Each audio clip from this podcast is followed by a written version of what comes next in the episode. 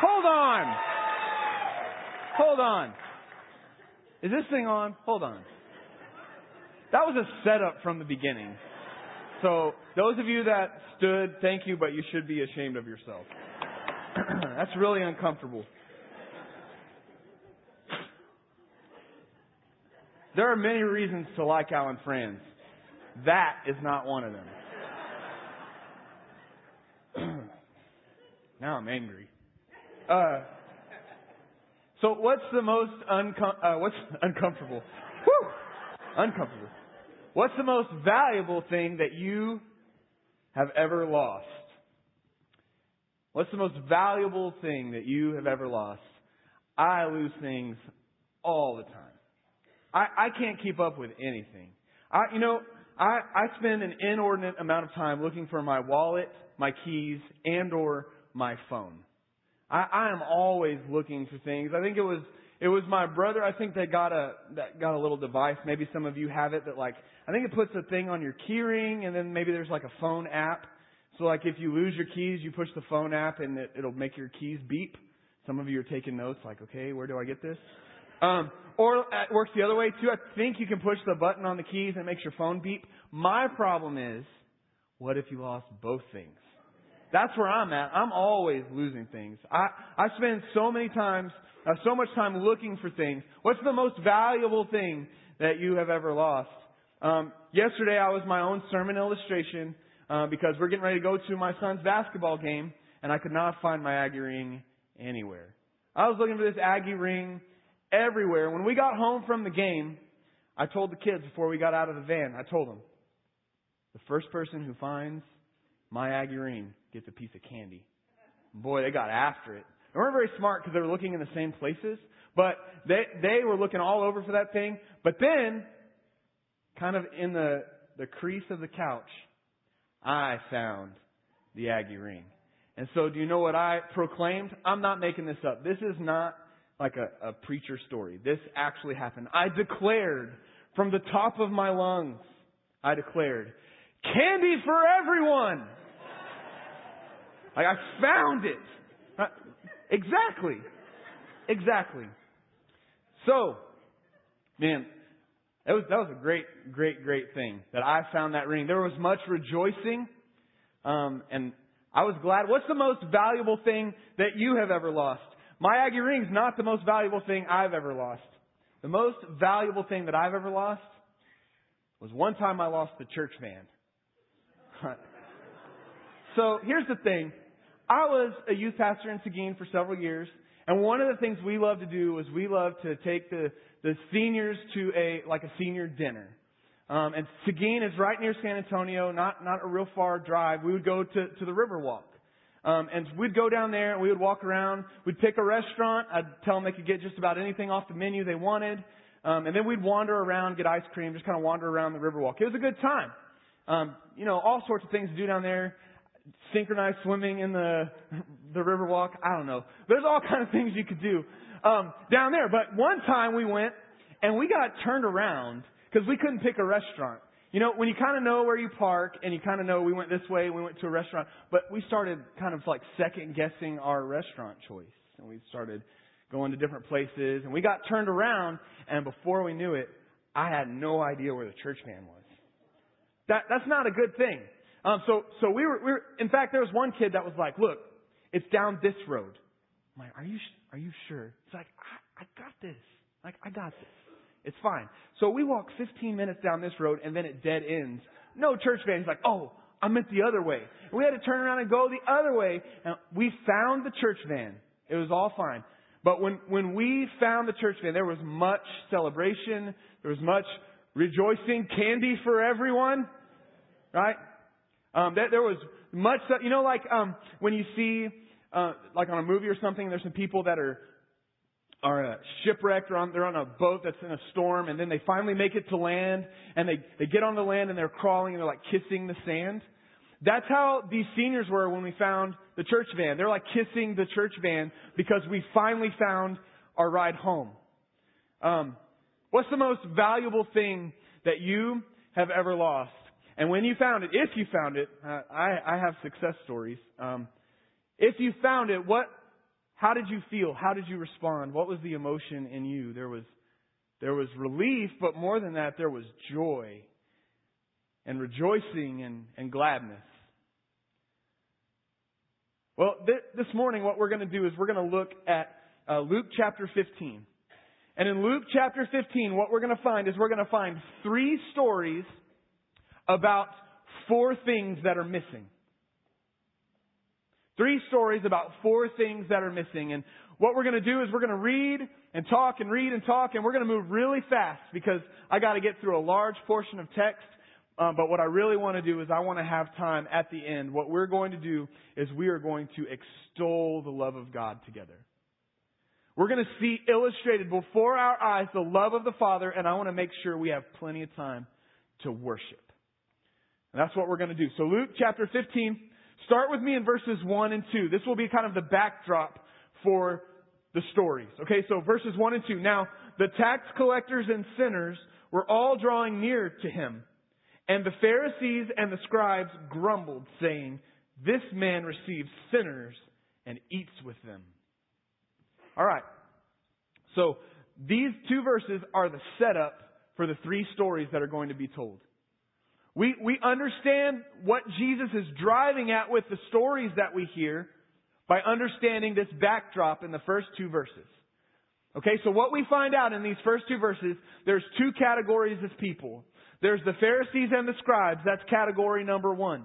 Now for us, um, when we hear Pharisees, we're like, boo, those are the villains.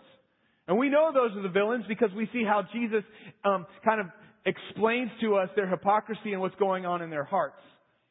Um, but in those days, they wouldn't have booed when they heard the Pharisees. They weren't the villains. The Pharisees were the religious heroes. I wish I could be like them. I, I wish I could be as holy as they are holy. They, they made rules that helped them keep the rules. Like you don't get holier than that. I want to be like the Pharisees. That they were the heroes of the day.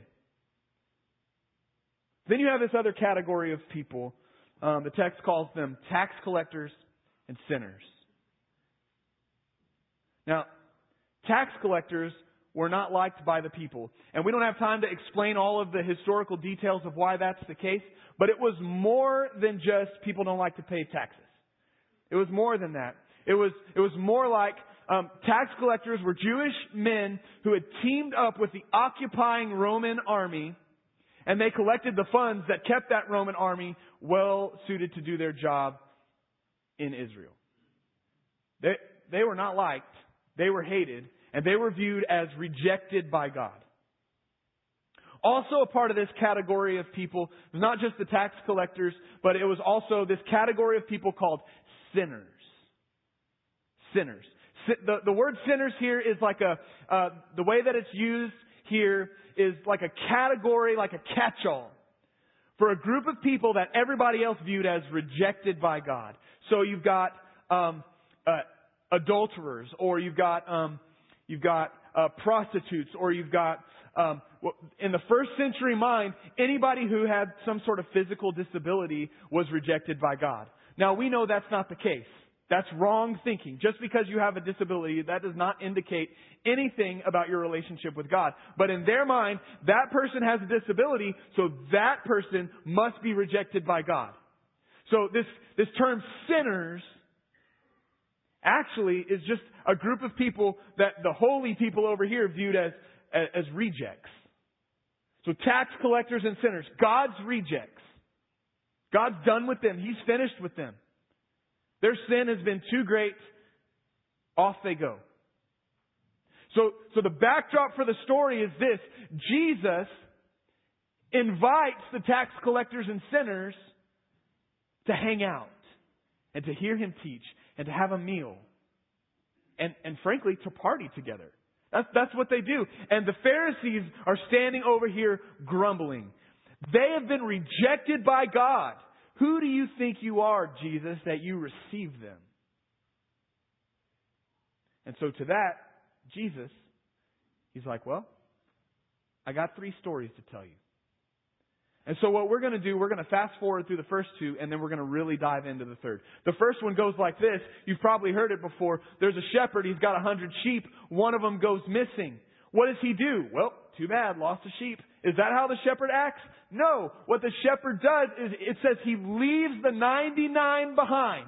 And he goes and he hunts down that other sheep until he finds it. And then when he finds it, what do they do? Celebrate. Candy for everybody, right? They celebrate because he's found the missing sheep. There's another story. There's, there's a lady. She's got 10 coins. Each one of these coins is worth a day's wage. However much you perceive that to be, you're right. Let's just say you're right. There's 10 coins, a day's wage. Each one of them is worth that. And one of them goes missing. What does she do? Oh well, lost a coin. That's not what she does. The Bible says she turns her house upside down and she sweeps up until she finds that missing coin. And when she finds the missing coin, what does she do? She calls the neighbors. Candy for everybody. I found the coin I'm missing. There's great celebration and rejoicing. There, there, there was two stories and two missing things. What I want to do is I want to dive into the third story. We're going to start in verse 11. So if you've got your Bible, look with me, Luke 15. We're going to start in verse 11. We're going to read a little, we're going to talk a little, and this is going to be great. Okay, here we go. There was a man who had two sons. The younger of them said to his father, Father, give me the share of property that is coming to me. And he divided his property between them. Now, as we look at this story together, what I want us to do is I want us to put ourselves, many of you have probably heard this story a million times. And so what I want us to do, I want us to put ourselves um, in the shoes of, of a first century person who's hearing this for the first time. And, and think about how they must have thought about what Jesus was saying.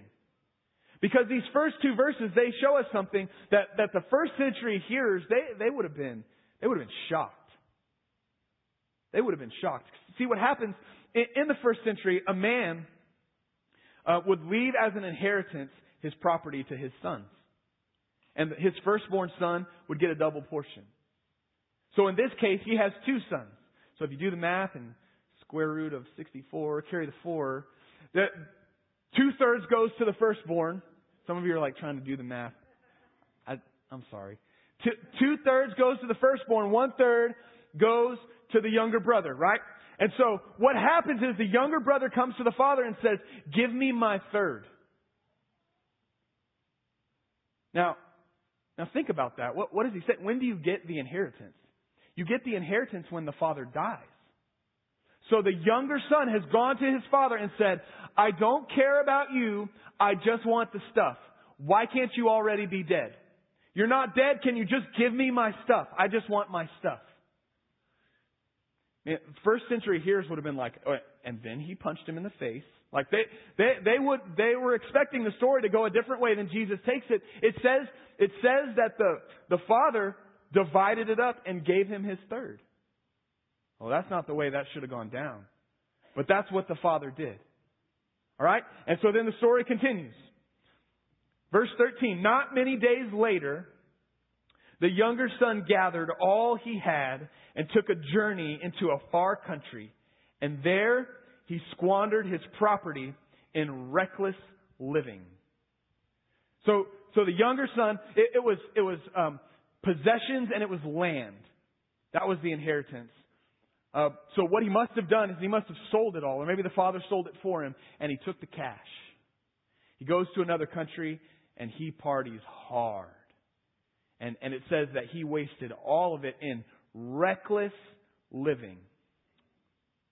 Now, many of you know this story.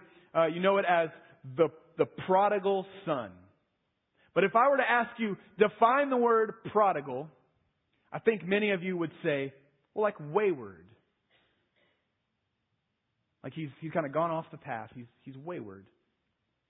That's not what the word prodigal means at all. Uh, the word prodigal actually, it, it means reckless. It means, it means extravagance to the point of wastefulness. Now do you see why he's called the prodigal son? It's not just that he's wayward, it's that he's reckless in his living. So he goes off and he, he blows everything. He blows it all. And then verse 14, when he had spent everything, a severe famine arose in that country and he began to be in need. That's bad timing. Because he hits what he thinks is rock bottom and then the economy tanks. And now he needs a job and there's not many jobs to be had. And so what he thought was rock bottom wasn't. And he goes even further and now he needs a job. So he went, verse 15, he went and hired himself out to one of the citizens of that country who sent him into his fields to feed the pigs. And he was longing to be fed with the pods that the pigs ate, and no one gave him anything. That's rock bottom. Because he's a Jewish man. Jews don't have anything to do with pigs. If you have something to do with pigs, that makes you unclean before God. Jews don't handle pigs, and yet he needed to eat. So he goes and he works with pigs. And rock bottom, I would say this rock bottom is seeing what the pigs are eating and saying, man, I could really go for some of that right now. He, he wished he could eat what the pigs were eating. He is rock bottom. Man, I, I don't know. I don't know people in this room. Uh, I don't know you as as intimately as, as maybe others, but but the thing is, like, I bet people in this room, you know rock bottom. Like maybe you hit that before. And I mean, to be honest, there's, you know, 400 people in the room. I bet you there's some people in the room that would probably, if they were bold enough, they'd say, I'm rock bottom right now. This, this is the lowest that it gets. You understand the emotion that's going on um, in him, rock bottom. But it's in verse 17 that the story starts to turn. This is a beautiful thing. Jesus is a master storyteller. This is where it starts to turn upside down. It says, when he came to himself. When he came to himself. That's an idiom. And what that word, what that really means is when he came to his senses. Like when he zoomed out and looked at the situation as kind of an outsider. He's like, oh, obviously here's what I should do. He said, how many of my father's hired servants have more than enough bread, but I perish here with hunger. I could go work for my dad, and I'd eat better than this. I mean, I'd have to swallow my pride, but I could go work for my dad and eat better than this. I don't need to put up with this. And so he formulates a plan, verse 18. I will arise and go to my father. I want you to notice that. Pay, pay uh, special attention to that. He doesn't say, I'll go back to my hometown. Or I'll go back to my family, or I'll go back to my old way of living. That's not what he says. He says, I will go back to my Father. It's to my Father that I'm returning. I will go back to my Father, and I will say, Father, I've sinned against heaven and before you. I am no longer worthy to be called your son. Treat me as one of your hired servants. So what's the plan? His plan is to go back to his father, and then he's got a speech he's rehearsed. You guys ever been in trouble? Like you ever like break the lamp, or you ever um like wreck the car, or like you backed into something, and you're like, all right, I gotta tell him.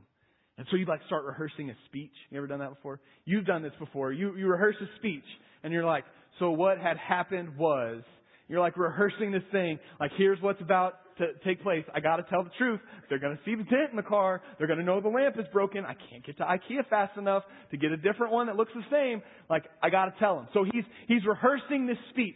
He's rehearsing this speech, and his speech is, "I really screwed up. I've sinned against heaven. I've sinned against you. I've really screwed up." And his plan is this: Can I work for you, and I'll pay you back? Like I'll get this job and I'll be able to eat. I don't have to wish I could eat what the pigs are eating, but, but then I'll, I'll pay you back. Like you don't have to pay me. I'll, I'll just, you can use that to, to restore what I took. That's his plan. And so verse 20, he arose and he came to his father. Imagine. So you're a first century person. You're listening to the story for the first time, and this God has this plan. He's going to return to his father. And, and, and you're thinking this. Oh man, his father's going to bust him good. Like, I can't wait to see what this knucklehead gets what's coming to him. I can't wait to see it. I can't wait for the retribution. I can't wait for the just, the justice to be doled out. The way that he treated his father deserves punishment. I can't wait to see it. And you imagine this story taking place and, and you imagine this man like he's, he's walking through the Middle East, right? He's walking through the desert. He's walking over hills and mountains. And the whole time he's rehearsing this speech. I gotta get it right. I gotta say it. I gotta say exactly what I, I was planning to say. He's rehearsing this speech. He's, he's getting nervous, right? Because that's a hard conversation to have. And so he's got butterflies and he's walking. And, and, and here it is. This, this is where the whole thing just flips upside down. All right, this is beautiful. This is incredible. I can barely handle it. It says, he arose, he came to his father, and then it says, but while he was still a long way off, his father saw him and felt compassion and ran and embraced him and kissed him. That's not the way the story should go. That, that's not the way it should go. There should be more punching. There should be more yelling. That's not the way the story should go, but Jesus tells us this is the way the story happened. It, I, and I love it. I love it for, I noticed three things there. The first thing I noticed, it says, while he was still a long way off, the Father saw him. Do you know what that tells me? It tells me that the Father was waiting. He was watching. He was watching those hills off in the distance. He was waiting for his son to return. And I want you to notice something. How long does it take to take a third of your father's property possessions, sell it, take the cash, go to another country, blow all of it, hit rock bottom, or what you think is rock bottom, then have to get a job and realize, nope, this is rock bottom. I wish I could eat what the pigs were eating. That's pretty bad. Come to your senses, work up the nerve to go back home from another country. How long does that take you? Months? Years? However long that takes, that's how long the father had been watching those hills. He's waiting for his son to return. Just waiting, waiting. One day he's going to walk over those hills. It also says that he had compassion. Do you know what that communicates to me? That, that tells me that he knew, he knew what his son had done. He might have sent some servants to go kind of watch and, and report back what was going on. There may have, eh, you know, things travel. Might have been through the grapevine. He finds out what his son is. He knew what his son was doing. He knew it. When he saw him, there was no anger or malice or retribution. There was compassion. And, it, and then it says that he, he took off running and he hugged and he kissed his son. He loved his son. He was rejoicing that he was back. Now, the first century hearers are like, Jesus, there's no way that's what happened. Because first century patriarchs don't run. They don't run. A very different reason from the reason I don't run. Uh, I don't run because I don't like it. They don't run because what they, they're wearing a dress. Let's just be honest. You can call it a robe all you want. It's a dress. They're wearing a dress, and in order for a male to run, you gotta like pick up your dress, right? It's not the most manly thing. So they, they don't, they don't run. And they don't embrace and they don't kiss. In fact, one commentator says it this way. He wasn't acting like a first century father. He was acting like a first century mother. But the father didn't care what he looked like. His son was back. It's time to rejoice. It's time to celebrate. And so what does he say? He, yeah, what, what's going to happen? He ran and embraced him. Verse 21, the son said to him, Father, I have sinned against heaven and before you. I am no longer worthy to be called your son. And he's got this speech and he's getting ready to go and the father interrupts him. I'm no longer worthy to be called your son and I, father interrupts. The father said to his servants, bring quickly the best robe, put it on him, put a ring on his hand and the shoes on his feet and bring the fattened calf and kill it and let us eat and celebrate. For this my son was dead and is alive again. He was lost and is found. And they began to celebrate. The son's got his speech all worked up and he's been working on it a long time. And he's like, all right, here we go. This is my time to shine. Father, I've sinned against heaven and against you. I'm no longer worthy to be called your son. And he's getting ready to go with the, the punchline and the father interrupts. I don't want to hear your speech. You're home. Let's celebrate. Candy for everybody. Right? He's celebrating. He's excited that his son has returned. Man, and as, as I look at this, I think, okay, the first story ended with the sheep being found in a celebration. And the second story ended with a coin being found in a celebration. This story really needs to end here, right? The son has been found, celebration. That's, that's how it should end, but it's not. If you remember, Jesus, he was telling this story to, this story to the Pharisees. These self-righteous people who thought, he should not receive those people. They've been rejected by God. Jesus is telling them this story. So he's like, all right, you ready for your part in the story? Here we go. This is the way the story ends. Remember I told you there were, there were three stories and four lost things. I've told you three stories and three lost things. Here's the fourth lost thing. Verse 25. Now, his older son was in the field. And as he came and drew near to the house, he heard music and dancing.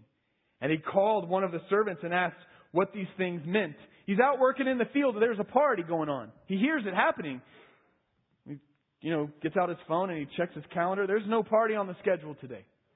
What, what is, what, what's happening? He calls the servant. What, what's going on? What, what am I missing? His servant says to him, verse 27, Your brother has come, and your father has killed the fattened calf because he has received him back safe and sound. How would you respond? You're the older brother. How would you respond? Some of you have like younger siblings who don't do dumb things like, you know how you would respond. We're going to celebrate that guy. That's really what we're going to do. After all he's done, look how he responds. Verse 28 But the older brother was angry and refused to go into the party. He's angry for a lot of reasons. One of them being the party is at his expense. You understand what, what has taken place. One third of the father's property had gone to the younger son and he blew it all. So the two thirds that left, that's left, who does that belong to? The older one. So everything that's left over belongs to the older brother, and yet we're going to take the ring, and we're going to take the robe, we're going to take the fattened calf, we're going to take these new shoes, and we're going to give them to the younger brother. The older brother's like, that's my stuff. He already had his. That's my stuff. And so uh, look, look what happens. It says that the father came out and entreated him like, Please come into the party. But look how the older brother responds. He answered his father, Look. Man, I don't know about you. You don't, you don't talk to your dad like that. Like, you don't say, Look. And like the tone of this verse is, Look, you.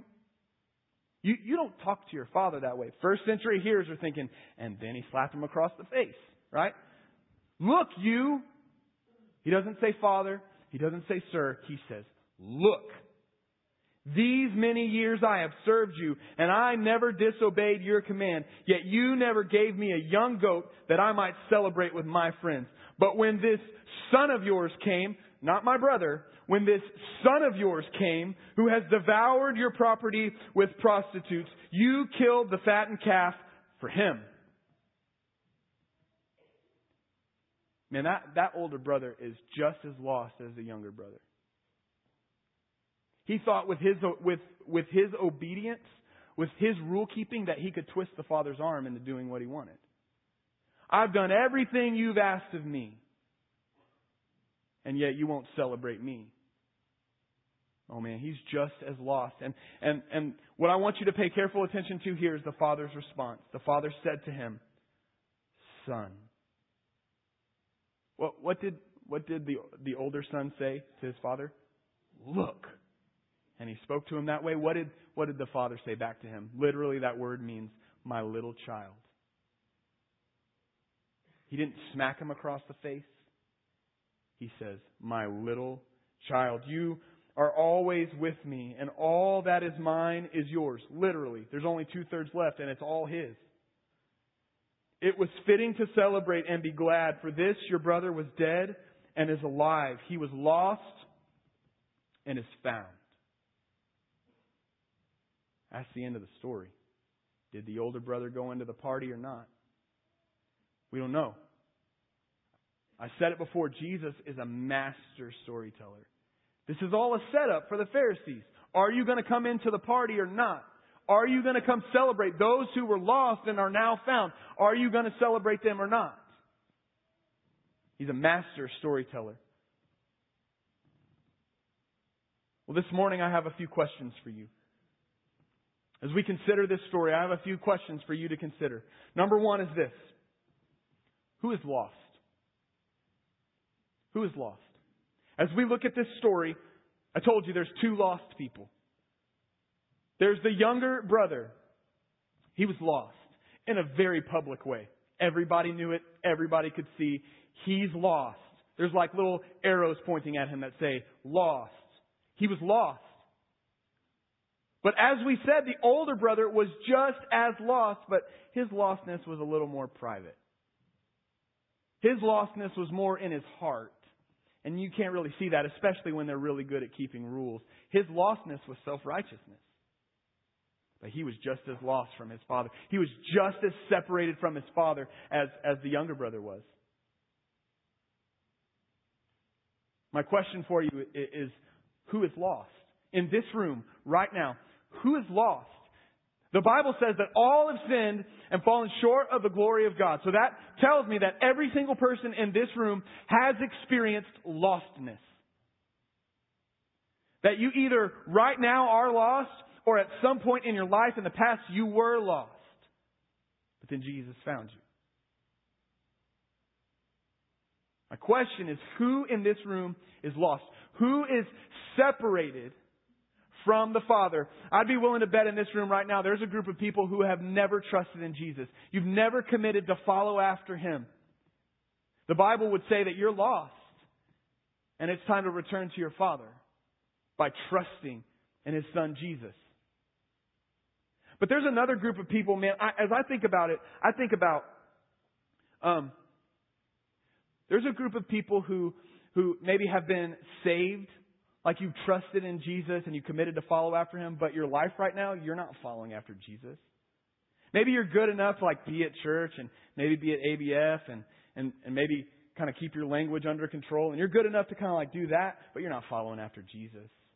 You might have your picture back there in the baptistry and your face is up there and every time we baptize somebody, everybody sees your face. But you're not following after Jesus. You're lost. You're separated from the Father. You're lost. Some of you might be lost in, in, in very public ways. Everybody can tell. But others of you, oh, you're real good at hiding. And you're lost in a very private way. My question is, who is lost? And uh, my guess is that if you're lost in this room, you know it. And you're like, does he want me to raise my hand? No, I don't need you to raise your hand, but, but you know it. I'm not walking after Jesus. I'm separated from the Father. I'm lost. My first question was who is lost? My second question is this. How does the Father treat lost things? As we look at this story, just pulling it straight out of the story, how does the Father treat lost things? He doesn't scold them for being lost. When the younger son comes home, he doesn't say, How dare you? Who do you think you are? I know what you did.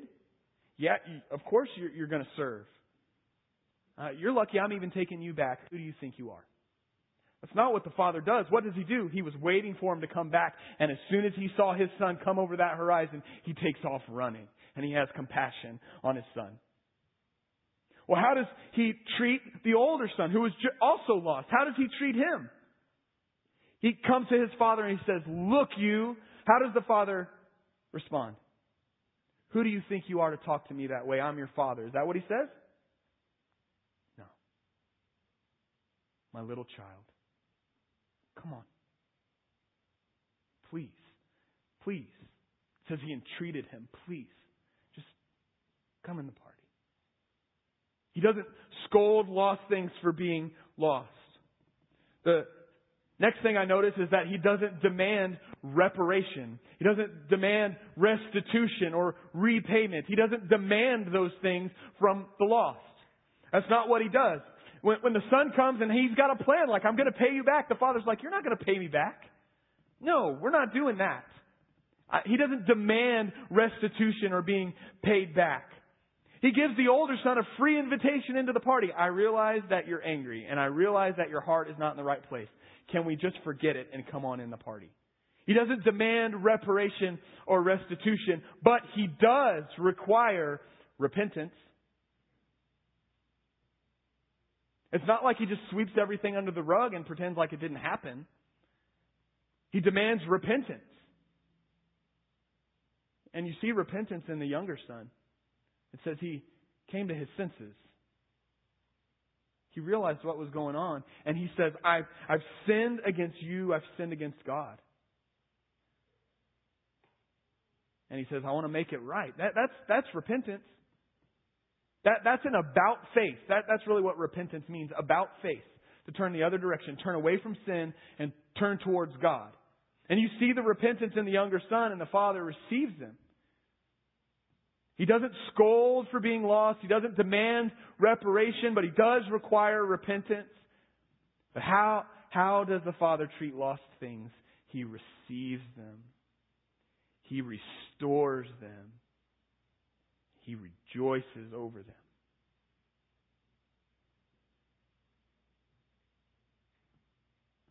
So this morning, here's how we're going to respond. I ask the question, who is lost? And, and some of you are thinking, I am. Here, here's, here's what I'm, I want to communicate to you. I want to com- communicate to you the love of the Father. It's like He's standing there just watching those hills. He's just watch, watching those hills, waiting for you to come back, waiting for you to return. He's watching and He's waiting, just, just chomping at the bit, looking for an opportunity to celebrate that you've returned. Some of you need to repent of your sin and return to the Lord for the first time. Others of you, you, you trusted the Lord a long time ago, but you've been running. You might be running in a public way or running in a private way, but you've been running. The Father's watching. He's waiting. Just waiting for you to return. And so this morning might be the morning that you need to return. And you need to tell the Father, whether that means you just stay in your chair when we sing, you just tell the Father right there, or you come forward at, at these steps and you tell the Father there, or you need some help and you want to talk to somebody, and they can help you tell the Father, I'm coming back. I'm repenting. I'm turning away from all that stuff. I'm coming back. And that's one way that we're going to respond. But another way that you might respond this morning is as you understand the love of the Father, you might need to model the love of the Father in some of your relationships. Maybe it's a child, or maybe it's a spouse, or a coworker, or a friend, or some other family member, or something like that. You need to model the, the love of the Father. Somebody has wronged you, sinned against you, um, and you're just waiting to scold. You're just, you're just waiting to make them pay it back so that justice can be served. But maybe this morning what God's telling you is nope. That's not how this gets handled. We're not going to demand repayment. There needs to be repentance. But we're not going to demand restitution. And we're not going to scold. We're going to receive and restore and rejoice. And here's the third way that we're going to respond together. We're going to take just a few moments, and what we're going to do is we're going to sing a couple of songs. I told you at the beginning, once we get a look at the love of the Father, we're going to want to extol Him. We're going to want to make Him famous. We're going to want to just sing at the top of our lungs and tell Him, Your love is great and big and wide and long. There's nothing like your love. And that's what we're going to do. We're going to stand and we're going to sing louder than this church has ever sung before. Because we are thinking about and we're understanding the love of the Father, the love that restores and receives and, and rejoices when the lost are found. So here's what's going to happen. I'm going to pray. The band can come forward. I'm going to pray, and, and you guys need to respond one way or another. It might be standing and singing. It might be staying in your chair. It might be coming forward and praying at the steps. It might be finding the prayer team or the elders up front and praying with them. But nobody's not responding. Everyone is responding. Let's pray together.